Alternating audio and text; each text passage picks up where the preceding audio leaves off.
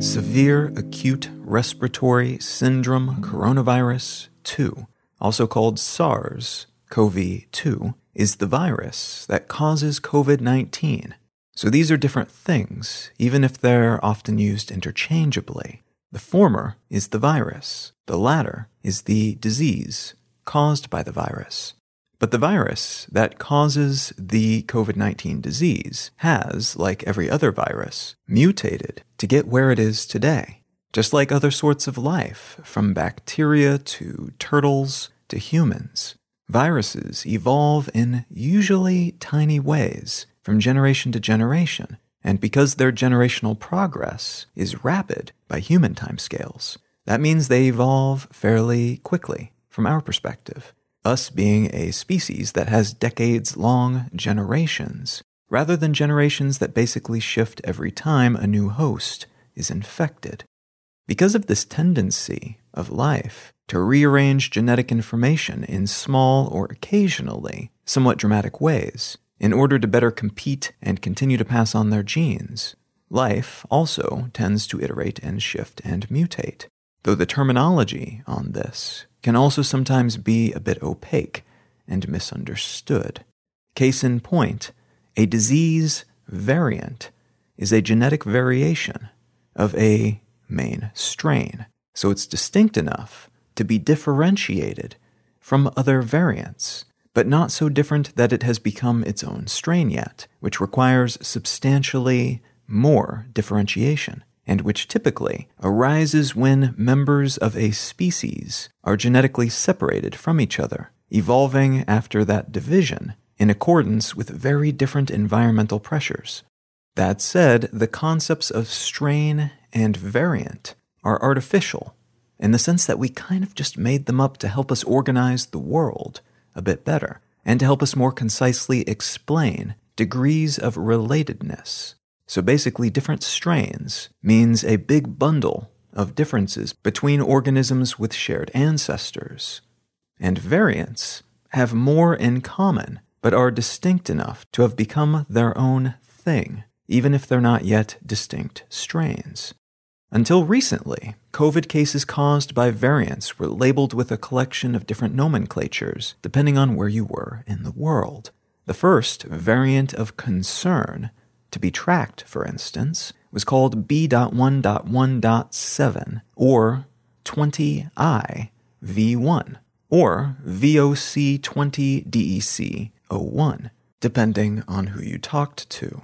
This variant then became known in the popular press as the UK variant, which wasn't ideal for many reasons, but in particular because the UK, the United Kingdom, was just where it was initially identified and defined, not necessarily where it arose, and because the implications of having a potentially deadly virus named after your country is typically not ideal for your global image and tourism industry. So in late May of 2021, the World Health Organization announced that they would be using Greek letter designations for important strains that they were tracking, and encouraged the rest of the world to do the same, in large part to help incentivize the identification and tracking of new strains, rather than continuing to disincentivize such efforts, because those doing the work might come to fear that they would bring stigma to their country's reputation if they were too successful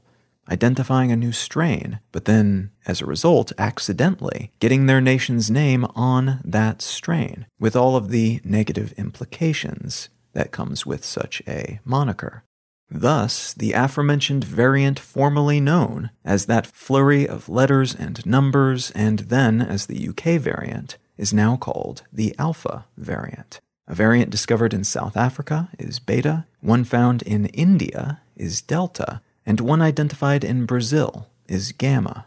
These variants have a range of different demonstrated properties thus far, and though we still know less than we need to know, to have truly solid numbers on this. The research that's already been done indicates that they have between 50 and 160% higher transmissibility compared to vanilla COVID-19. They result in somewhere between 52 and 85% more hospitalizations. They have about 50 to 59% higher mortality rates, and a few of them seem to reduce the efficacy of antibodies found in people who have received COVID vaccinations. And though at the moment that decrease doesn't seem to be massive, there is concern that as the virus continues to evolve, the variants that will do best, that will survive and thrive, will inherently be the ones that can spread to inoculated people within the populations that they are busily infecting. So that there is already some reduction in vaccine efficacy is worrying, because it hints at what may be just the beginning of a snowballing genetic trend in that direction.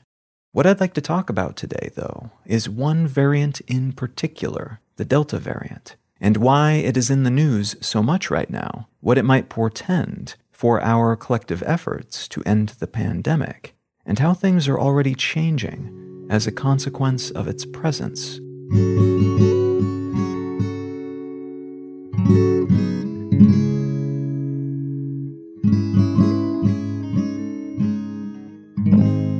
You're listening to Let's Know Things. I'm Colin Wright.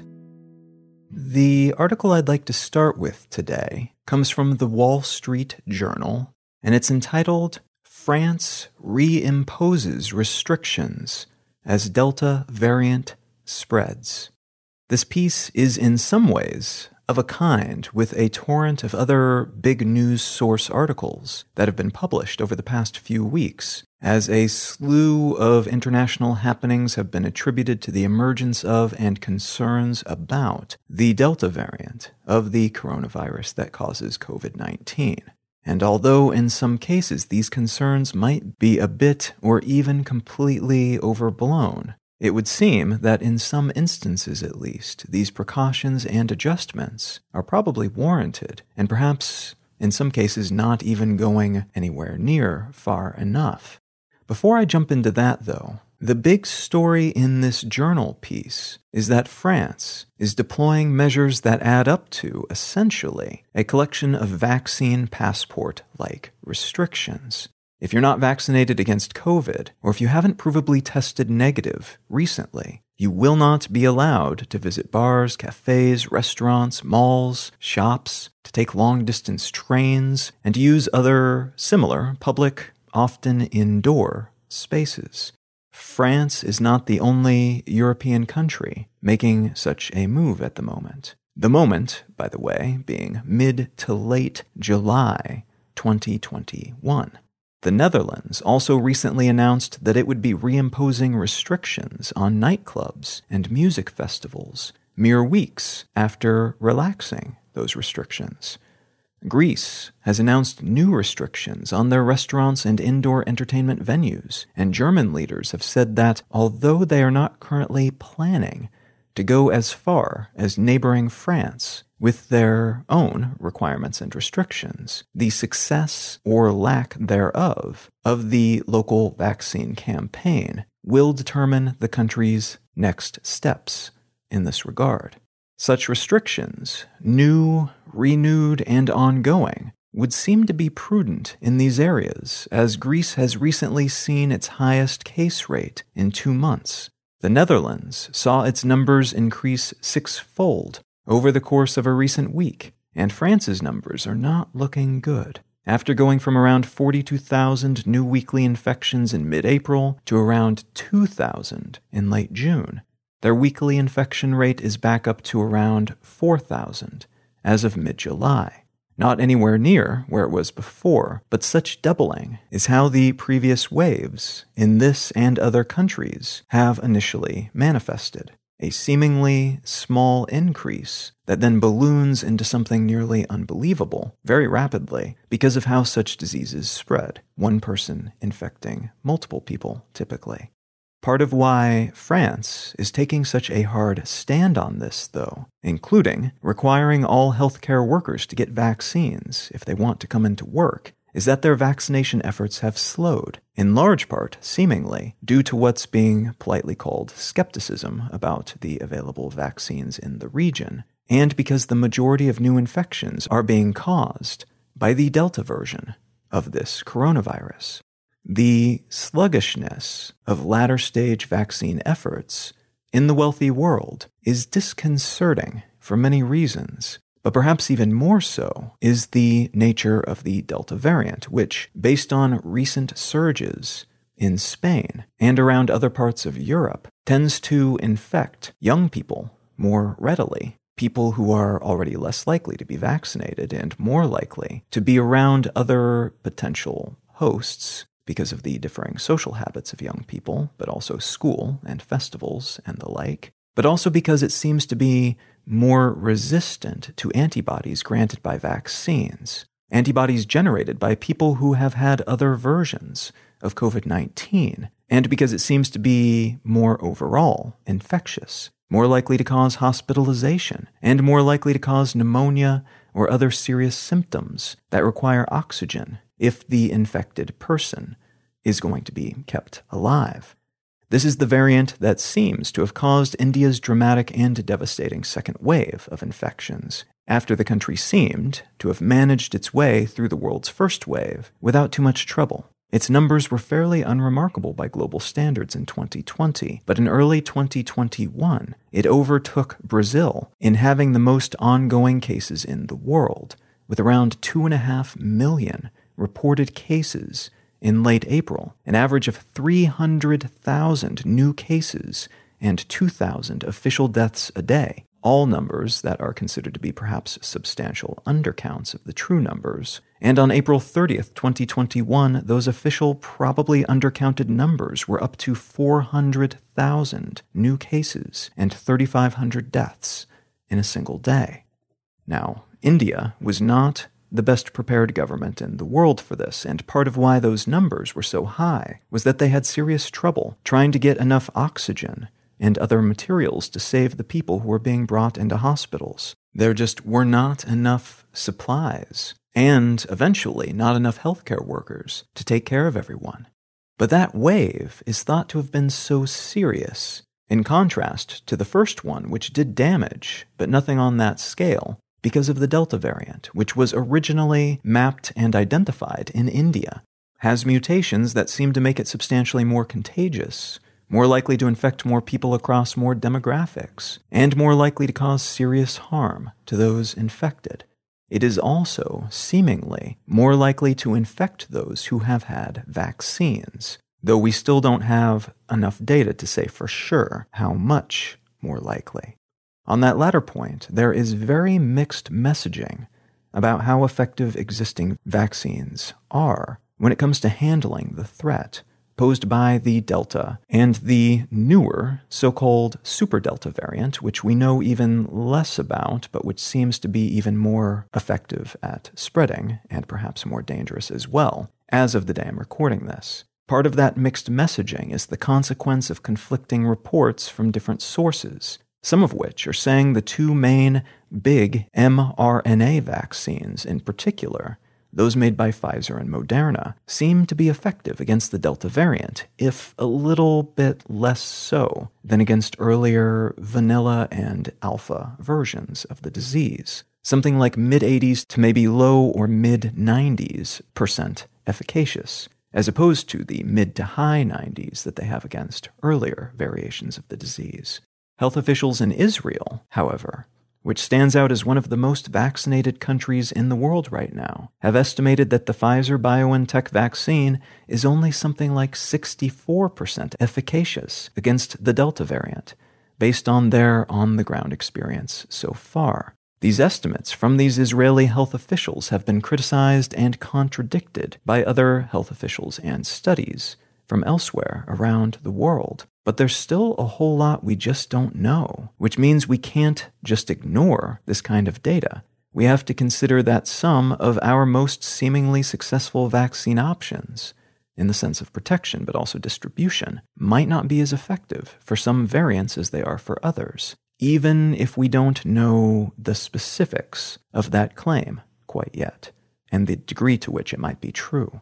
Adding to the confusion is speculation about whether a vaccine booster shot will be necessary or even useful. Some studies have indicated that the Pfizer vaccine, and quite possibly the Moderna vaccine as well, because they're predicated on similar concepts, could protect against coronaviruses causing COVID-19 regardless of their variant for years, while some studies, including one conducted by French researchers, the results of which were recently published in Nature, suggests that because of mutations to the Delta variant's outer spike protein, which is part of what makes it so transmissible, Delta can partially sidestep the body's immune response to the disease, including the pieces that are primed to deal with invaders that look a lot like it does. Interestingly, the main takeaway from this study seems to be that while a single mRNA vaccine shot was decently effective against the original COVID-19 all by itself, it was either ineffective or barely effective against beta and delta variants of the disease. But after receiving a second shot and having some time to develop new antibodies as a consequence of that vaccine, efficacy against both beta and delta was up to the mid-90% based on this study. So this is suggestive but not definitive. The study was based on blood samples taken from 59 people after they had received doses of the vaccine, and then checking, basically, to see which samples were able to neutralize Delta and Beta variants of this coronavirus in the lab. So much like the Israeli estimates, this is useful data, but still unfortunately quite incomplete. Other data informing the conversation around how we deal with Delta and what we can expect from it is maybe, at least partially, the consequence of economically inspired bias. Pfizer is in the process of trying to get a third shot, a vaccine booster, approved for use in the EU and United States. This is causing a bit of geopolitical turbulence because, first, much of the world still hasn't received even a first shot. Second, most data we have at the moment indicates that a single shot is better than nothing. A second shot provides a great deal of protection against effectively all variants, and a third shot has not yet been shown to be necessary. So the idea of the wealthy world mobilizing resources for more shots for itself before helping the rest of the world to get to their initial pair of shots is quite an unpopular concept in many circles.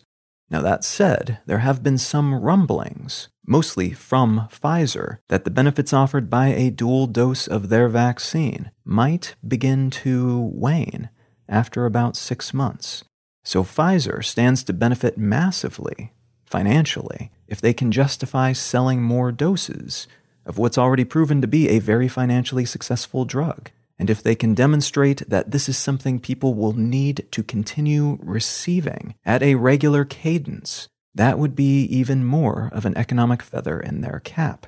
As of the day I'm recording this, evidence of this claim has not been made public by the company, and only Israel has approved the use of a third shot for those who want it. The United States agencies responsible for such things have said that it is a no-go for the moment, but that they would be watching the data. And EU governments have essentially said the same, though all of these entities have left the door open for change to their policies, should the data eventually warrant it. We may, just by waiting to see what happens, learn a bit more about this variant and the effect that vaccines have on it across a society in the relatively near future. Because right across the channel from France in the United Kingdom, the government has decided to stay the course with a planned Freedom Day, which is set for July 19th, as of the day I'm recording this. So there is a good chance that it will already have happened by the time this episode goes live. The government has already pushed this day, the day when most local pandemic-related restrictions will be lifted, back by a month It was originally intended for June, so it would seem to be unlikely that they will delay it again, but you never know. Local health officials are saying, basically, it is not a good idea to do this, to remove essentially all pandemic-era restrictions, when this new variant is now so dominant in the country, and at a moment when their infection numbers are actually surging, which they are right now. But the UK government seems quite keen to move forward with this, for reasons that make a lot of sense through a certain lens. They want to get their economy back up off the ground, which means encouraging people to leave their homes and get out and about and do things, to encourage businesses to open up without limited capacity numbers, to drop mask requirements, and to stop the curbs on pub and club operations. And they have had a very successful vaccine campaign. 66% of the adult population in the UK has received a full 2 doses of a COVID vaccine, which means a significant chunk of the adult population has something close to full immunity, if not full immunity. Which doesn't mean that younger people are protected, and it doesn't mean the unvaccinated are protected, and it doesn't mean that those with vaccines are fully protected, because even a, let's say, 95% efficacy leaves what amounts to a 1 in 20 chance of not being able to fend off the disease if you would otherwise certainly contract it. And more people out and about commingling and crowding together makes such a circumstance more likely than when we are all spread out and socially distancing and keeping our spit to ourselves by using masks. That said, the government dropping restrictions in this way, at a moment in which they have reached a relatively high level of vaccination amongst their adult population, provides a sort of on-the-ground test case for whether or not it is safe or advisable for other countries to do the same. The UK has a chance of benefiting massively if they can make this work, allowing them to spin up their economy before all of their neighbors and competitors, figuring out how to manage a situation in which COVID becomes something like a background concern, a bit like the flu, and not as bad as it otherwise would be because of the pseudo-herd immunity potentially offered by a mostly vaccinated population. And it would give the politicians currently running things enhanced credibility as leaders willing to take risks in a world in which doing so has a decent chance of turning out very badly for those who take them. Bad for their careers, but also their reputations because of the potential loss of life amongst their constituents that could result from even very well-thought-out gambles that go sideways. So this is a calculated move by this administration, but it will certainly be educational for the rest of us, living in a world that seems to be moving slowly towards some kind of eventual destination, but not quite sure when we'll reach the finish line. There's a chance we will need to vaccinate literally everyone to get rid of pandemic conditions, but there's also a chance that we've already reached that point and just don't realize it yet in some parts of the world. The contrasting approaches being taken by the UK and France will provide some interesting insight into this quandary, though it will almost certainly, like everything else connected to this pandemic, also be significantly politically fraught and both socially and medically perilous at times.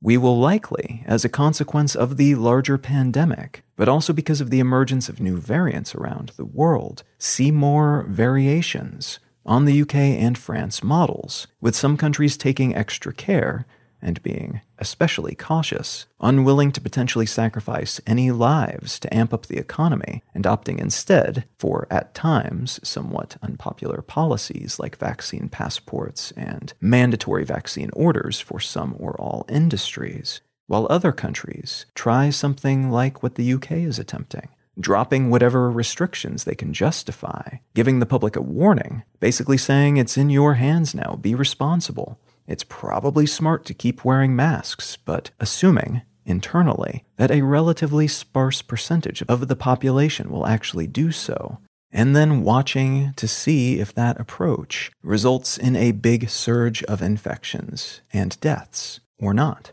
and then acting accordingly.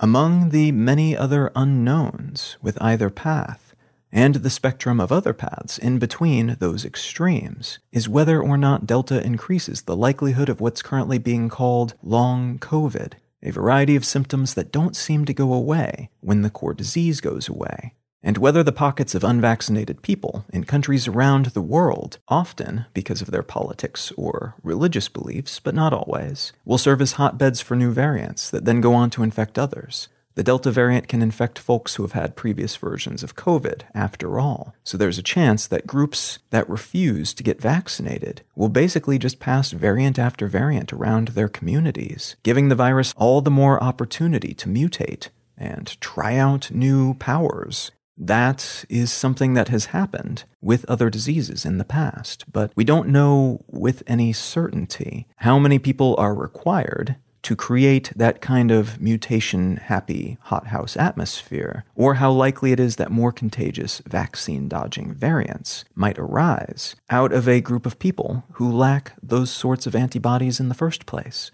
It may be that the disease will just get worse and worse for non-vaccinated people. We just don't know enough to know how likely any of this is yet, although it's prudent to be considering it just in case, so we're not caught completely off guard.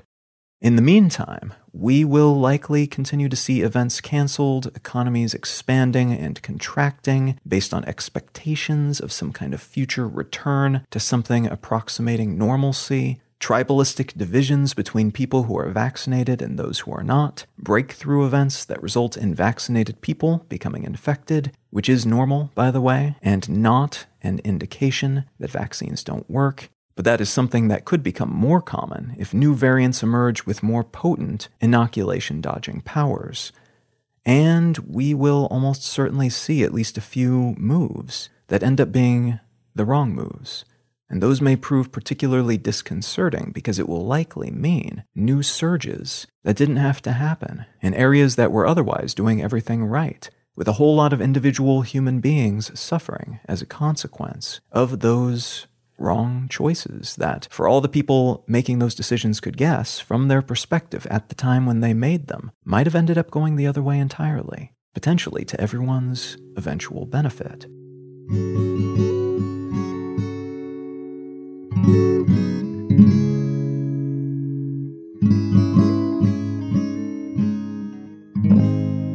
The book that I'd like to recommend today is one that I read a long time ago, but I recently reread it when I realized I couldn't remember many of the details about it. I think I read it maybe in middle school. It's called The Demon-Haunted World: Science as a Candle in the Dark by Carl Sagan. Now, many of you may already be familiar with Carl Sagan and his work. He is, in my opinion, one of the better science communicators that's ever lived in terms of making it accessible and interesting and appealing to so many people. And this book is a good demonstration of why, and the depth and breadth of his communication skills in that regard. I will say that some of the current event and political references are substantially dated because he wrote this a while ago. But the important parts, basically demonstrating what science is, what critical thinking is, and how we can approach things with an open mind but also be critical about them, that stuff holds up and is incredibly timeless. And not just timeless, but also very well explained and expressed, and presented in such a way that it makes you want to do better at all of these things while also getting excited about the potential of things that we don't know yet. Now, if any of that sounds interesting to you, consider picking up a copy of The Demon-Haunted World by Carl Sagan. You can find out more about me and my work at colin.io. You can find the show notes and transcript of this episode and every episode of the podcast at letsknowthings.com. You can find my other podcast, Brain Lenses, wherever you get your podcasts or at brainlenses.com. You can subscribe to receive an email from me every morning in which I curate and summarize the news for you at onesentencenews.com. And please do feel free to reach out and say hello on social media. I am Colin Wright on Facebook, and at Colin is my name on Twitter and Instagram and such. Thank you so very much for listening. I'm Colin Wright, and I'll talk to you again next week.